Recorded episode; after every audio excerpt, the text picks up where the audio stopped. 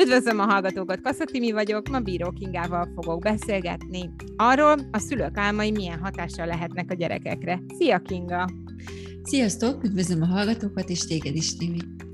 Az, hogy hogyan próbáljuk terelgetni a gyermekeinket, vagy mennyire vagyunk befolyással arra, milyen szakmát választanak, az mennyire meghatározó. Tehát, hogy hogyan hat a gyerekekre a szülő maga abban, hogy ő megválassza magának a szakmát, vagy a karriert, vagy egyáltalán csak az irányvonalat.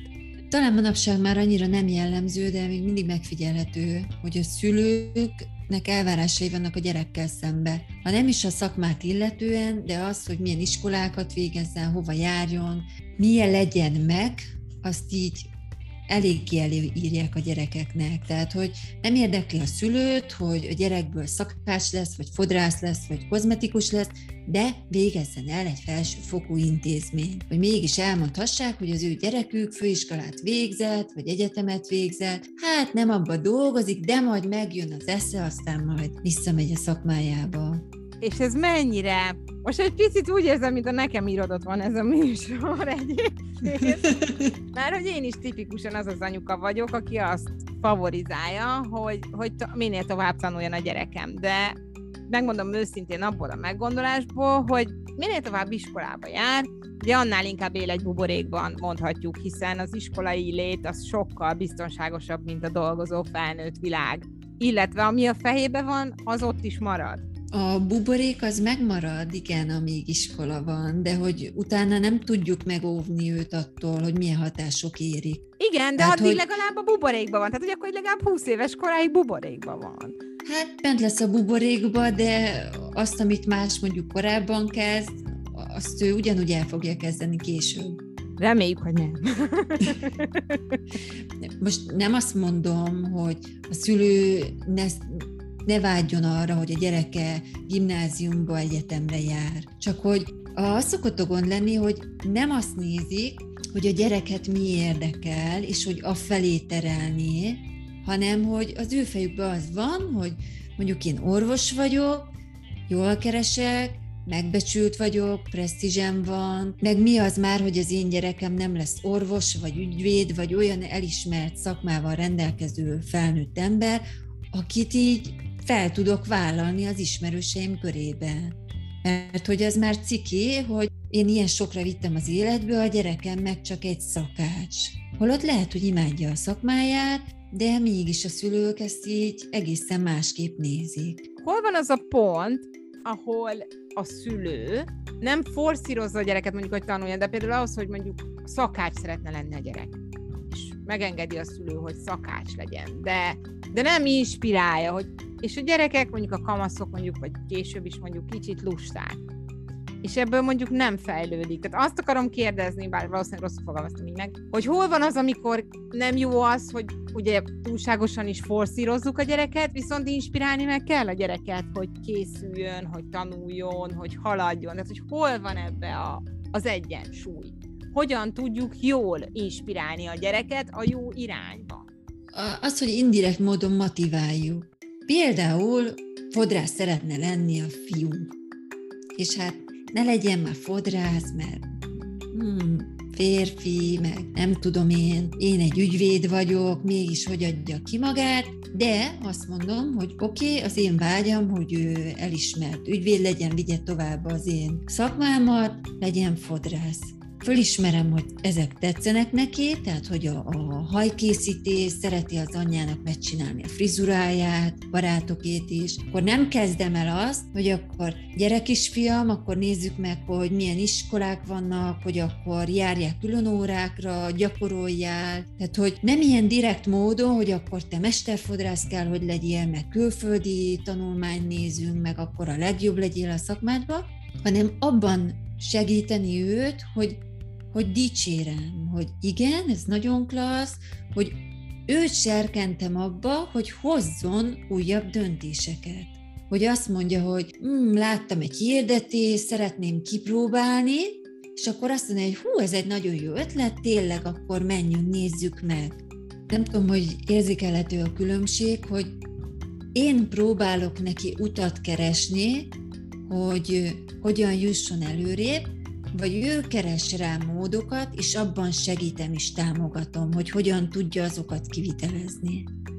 Hogy nem én keresek neki egy fodrásztábort nyára, hanem ő keres, és azt mondom, hogy hú, ez egy nagyon jó ötlet, persze menjél, támogatunk. És mi van akkor, hogyha ő nem keres, csak azt mondja, hogy ő fodrász akar lenni?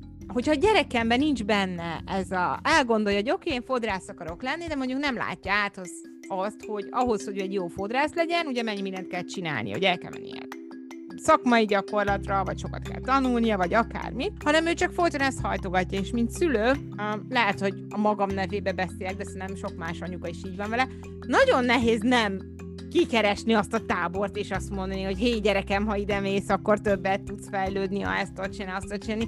Mit érünk el ezzel? Tehát, hogy ezzel azt érjük el, hogy a gyerek elveszti az érdeklődését, illetve mi van akkor a gyerek érdeklődik, de valamiért képtelen megtalálni az utat, hogy jó legyen abban, ami, ut- ami iránt érdeklődik. Ez, hogy amikor a gyerek, gyerek csak szó, szájjal mondja, hogy ő ezt szeretne lenni, de látható, hogy nem tesz érte semmit. Ha nem tesz érte semmit, akkor nem az akar lenni. És akkor csak hagyni Akkor kell? csak érdekli.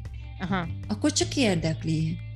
Ne, nem kell forszírozni. Tehát ez olyan, amikor van egy kisgyerek, anyák szokták, ugye, ovis lesz a gyerek, fú, írassuk be mozgásra, írassuk be zenére, de mondjuk a, a szülő a zenét forszírozza, de közben a gyereket nem a zene érdekli, hanem a mozgás, akkor ezt nekem szülőként föl kell ismerni. Hogy nem nyomom a zene irányába, holott én azt gondolom, hogy ez nagyon jó, ha nem ő mozogni szeretne, akkor mozgásra iratom be és nem lesz belőle feltétlenül sportoló, de élvezheti azt, hogy ő jár foci edzésre, vagy kézilabda edzésre. És mi van akkor, ha semmit nem akar csinálni? Tehát van, van az a pont, amikor el, el kell fogadni azt, hogy oké, okay, a gyerekünk nem akar járni semmilyen sportra, nem akar zenét tanulni, nem akar semmit csinálni. Hol van az, amikor, amikor ez rendben van, és el kell fogadnunk, hogy ő most ilyen um, teljesen passzív állapotban van, és hol van az, amikor amikor ki kell rángatnunk ebből a passzív állapotból. Minden gyereknek megvan, hogy mi érdekli. Ha nekünk passzívnak tűnik, attól ő még lehet aktív. De mibe, hogyha csak mondjuk nem csinál semmit? Tehát, hogy vagy, vagy csak, mit tudom én, számítógépes játékot játszik. Van, aki számítógépes játékokból él, de vannak azok a kamaszok, akiknek ugye megvan, szerintem azoknak a kamaszoknak olyan szerencsések a szülei, akik így tudják, hogy mit szeretnének, van egy hobbiuk, ami, ami lefoglalja őket, amit mindennek, és vannak azok a kamaszok, akik nem találják saját magukat, és ezért úgy, úgy vannak. És akkor szerintem a sok szülő itt kezd el keresgélni a kamasznak a dolgokat, hogy de csináld ezt, de próbáld ki azt, de, de mi lenne ha?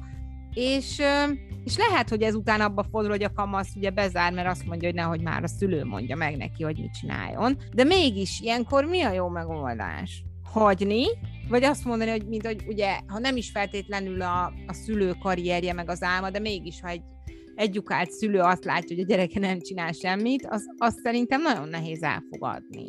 Az, hogy nem csinál semmit serdülőkorban, ez nem azt jelenti, hogy nem lesz belőle semmi felnőtt korban. Mert hogy lehet kikerül a családi házból, és akkor elkezdi magát felfedezni. Elkezdi érdeklődni dolgok iránt, ami iránt előtte nem érdeklődött. Vagy valahol ott lebegett a tudatába, de hogy nem kezdte el. Akkor ezt hagyni kell? Hát bizonyos szinten hagyni kell. Tehát, hogy most a szülő ne erőltesse a gyereket valamilyen irányba, hogy menjél sportolni, menjél el zenélni, csináld ezt, csináld azt. Tehát az már elég nagy probléma, ha egy gyereket semmi nem érdekli. Akkor föl kell keresni egy szakembert, hogy valami nem stimmel. Tehát akkor végül is ott van az a pont, amikor valóban, ha, ha tényleg nem érdekli a gyereket semmi, ami... Hát az mondjuk már egy ilyen depresszív közeli állapot, hm? akkor azt gondolom, Igen. nem? Uh-huh. De ha csak sokat ül a számítógép előtt, és mondjuk játszik a társaival, azt, azt nem mondhatjuk semmit nem érdekel kategóriának. Illetve hol van itt a függőség és a, az újfajta szociális élet? Hol van a pont, amikor a, a számítógépes játék az már olyan mértékben uralja az életét, hogy mondjuk nem arról szól, hogy ez egy um, új szociális tér és kapcsolódási pont. Én úgy gondolom, hogy most a számítógépes játékokról így ne beszéljünk, mert ez megérne egy külön adást, tehát hogy annak különböző funkciói vannak, hogy így miért játszik a gyerek. én úgy gondolom, hogy inkább az okozhat problémát, hogyha a gyerek azért, hogy jó legyen és megfeleljen a szülőknek, belelép abba, vagy rálép arra az életútra, amit így kijelölnek neki hogy milyen iskolákat végezzen el, mi legyen a szakmája. És ezt egy, tehát hogy amíg elvégzi az iskolákat a, a gyerek, addig ez így teljesen rendben van, nem kezd el azon gondolkodni, hogy ez most jó-e nekem, vagy sem, szépen teljesíti azt, amit így elvárnak tőle, meg amit ő magától is elvár, hiszen a kicsi gyerek nem tudja elkülöníteni, és itt még általános iskoláskorról is beszélek, hogy nem tudja elkülöníteni, hogy ez az én vágyam, hogy tényleg orvos legyek, mert hogy a szüleim is orvosok, vagy azért leszek orvos, mert hogy a szülőknek akarok megfelelni. Tehát ő azt gondolja, hogy ez egy nagyon jó szakma, meg hát persze én is az akarok lenni, és akkor elindul abba az irányba. Aztán elvégzi az iskolákat, és lehet, hogy rájön, hogy így ez egyáltalán nem neki való, hogy nem ez az irány, nem ez érdekli. És sokkal nehezebb onnan visszajönni, és megkeresni azt, hogy mi is az én utam, hogy merre menjek, merre induljak. Tehát, hogy visszamenni abba a korba, így fejben, hogy kezdjem el megtalálni, hogy mi érdekel engem, ez egy nagyon nehéz dolog. Sokkal nehezebb dolga van az ilyen felnőtteknek, akik 25-26 évesen jönnek rá, hogy én egyáltalán nem ezt akarom, és engem ez egyáltalán nem érdekel, hogy akkor mi érdekli? mi az, amit szeretne csinálni. És az a félelem, hogy most eldobni mindent, és valami újat előkezdeni, és ki tudja, hogy az tetszeni fog-e nekem vagy sem, ez egy hatalmas nagy félelmet jelent számukra és akkor így belegondol, hogy most mondjuk 30 évesen üljek vissza az iskolapadba a tinik közé, hogy kitanuljam azt, ami engem érdekel, meg mit fog szólni a környezetem, hogy mondjam el ezt nekik. Annak a gyereknek még sokkal jobb sora van, aki azt mondja, hogy hagyjál anyám, csinálok, amit akarok, és mondjuk 21-22 évesen rájön, hogy mit szeretne, mint az, aki ott van közel 30 évesen, hogy hoppá, mit is szeretnék én az életben rájönnek az emberek egyébként, hogyha hagyják őket? Rájönnek a gyerekek? Szükségszerű rá. az, hogy ő rá fog jönni? Rá, mert van egy belső erő, ami így hajtja felé, hogy ő mit szeretne csinálni. És hogyha szabad udat enged a szülő, akkor ezt ki tud bontakozni benne. Tehát akkor tulajdonképpen a szülőnek türelmesnek kell lennie. Nem biztos, hogy az első szakma az lesz a, az ő valódi szakmája, de próbálgatja magát. Tehát a, a szülőnek az a feladata, hogy hagyja a felnőtt gyerekét is, hogy így csinálja, amit szeretne, hogy megtalálja azt, hogy mit teszi őt boldoggá az életben. És lehet, hogy nem 20 évesen fogja megtalálni, hanem 40 évesen, de ha megnézzük, hogy még hány évet élet boldogan, azzal a szakmával, amit ő szeret, akkor úgy gondolom, hogy ez a fontos pont ebben a cipő vagyok, azt gondolom, mert ugye én 41 évesen kaptam meg az új szakmám új diplomáját. Na, és, uh, hát igen, és, és akkor pont azt mondtam, amikor kérdezték, hogy de hogy, hogy itt nem fogsz tudni akkor úgy előre haladni, vagy hogy mennyi idő az, és akkor pont azt gondolom, hogy 41 éves vagyok, 67 éves koromban megyek nyugdíjba, hát van még időm előre haladni oh. és lépni, mert tulajdonképpen többet dolgozhatok az új szakmámban, mint amennyit dolgoztam a régiben. Uh-huh. Meg azért itt hozzátenném, hogy nem mindenki akar karriert építeni, nem mindenki akar a, a ranglétrán fölfele menni. Igen. És ezt el kell fogadni, hogy lehet, hogy ő a legalsó szinten jól érzi magát, és így hagyni kell, nem kell mondani, hogy de miért nem mész, meg már mennyi idős vagy. Ha neki az ott jó, és azt mondja, hogy oké, ez egy munka, elmegyek, megcsinálom, de jobban szeretek a családommal lenni, főzni, van hobbim, akkor miért ne? Mindenki döntse el, hogy az életében mi a fontosabb. És nem más mondja meg nekem. Ez olyan jó lenne, ha ez nem tudom, így zsigerből minden szülőnek menne, de, de ez nagyon nehéz uralkodni magunkon, amikor, amikor azt gondoljuk, hogy, hogy a gyerekünk hibát követel, vagy hogy, hogy lehetne belőle több, vagy jobb, és miért nem. És akkor én azt gondolom, mint szülő, hogy nagyon nehéz megállni, nem próbálni terelni abba az irányba, hogy de legyél, de haladjál, de legyél több, de legyél jobb. Hogy, le, hogy tud a szülő... Ez a szülőből. Hogy, igen, ez hogy tud a szülő ezen uralkodni? Ezen úgy tudsz uralkodni, ha te így harmóniában vagy önmagaddal. Ha azt mondod, hogy én így rendben vagyok, azt csinálom, amit szeretek, úgy csinálom, ahogy szeretem, vannak elvárásaim saját magam felé, de ezeket így tudom, hogy el tudom érni, akkor nem támasztok feltételeket a gyerek felé, hogy majd ő teljesítse, amit én nekem nem sikerült. Hát akkor tulajdonképpen ez olyan, mint amikor a, most hirtelen egy ilyen, mondjuk azt ez elég szemléletes példa, eszembe jutott, amikor anyukák cípelik a négy éves gyerekeket a szépségversenyre, vagy a nyolc éves gyerekeket a szépségversenyre, és teljesen agyon puderozzák, meg frizurázzák, meg minden, hogy hogy ők megnyerjék, mert annó kislánykorukban arról álmodtak, hogy ők fotomodellek lesznek, ami nyilván nem mindenkinek sikerül, sőt, ugye nagyon keveseknek sikerül, és akkor oda hurcibálják az öt éves gyereket, mondaná, hogy az öt éves gyereknek ez az álma. Nyilván nem ez az álma az öt éves gyereknek valószínűleg. Nem, mert azt se tudja mi ez. Eredendően azt gondolja, hogy ő szép, vagy legalábbis nem gondolkozik azon, hogy elég szépe, vagy ki a szebb nála. Hát ez a, a, a szépség kérdés, ez később jön elő ezt egy kisgyerek nem, nem tudja, tehát ha a szülő nem plántálja belé, akkor ő nem tudja, hogy mit jelent az, hogy szép meg csúnya. Tehát akkor a szülőknek tulajdonképpen saját magukon kell dolgozni ahhoz, hogy mhm. ne a gyermekükben próbálják meg megvalósítani az álmukat. Illetve mondhatjuk azt, hogy egy egészséges lelkületű, kiegyensúlyozott szülőnél ez alapvetően nem is probléma, hogy túlságosan nagy elvárást támaszt a gyereke felé. Igen. Még azért így hozzáfűznék valamit, tehát, hogy nagyon az van az emberekbe, hogyha a gyerek egyetemet végez, főiskolát végez, akkor majd jól fog élni. Tehát, hogy ez össze szokott kapcsolódni a fejekben. És akkor sok fiatal felnőtt, amikor felnő és elvégzi az egyetemet meg a főiskolát, szembesül azzal, hogy nem feltétlenül attól élek én jól, hogy elvégeztem egy felsőfokú iskolát. Különösen a mai világban, ahol elég nagy értéke van a szakmai tapasztalatnak és a gyakorlatnak már. Mhm. Legalábbis igen. itt a nyugat-európai országokban azt gondolom mindenképp. Más itt a felfogás, igen, mint Magyarországon. Mert azért Magyarországon még mindig eléggé papír alapú szerintem, tehát hogy terítsd ki, hogy hány diplomád van, hány nyelvvizsgád van, hány egyéb ez meg az.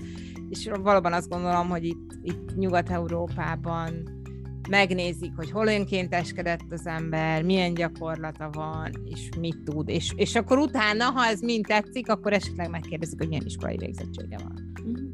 Tehát akkor ez lehet mondani, hogy mondjuk így a magyarországi szülők, vagy a kelet-európai szülők egy kicsit, tehát hogy így jobban pushingolják a gyerekeiket, mint mondjuk az itteni szülő?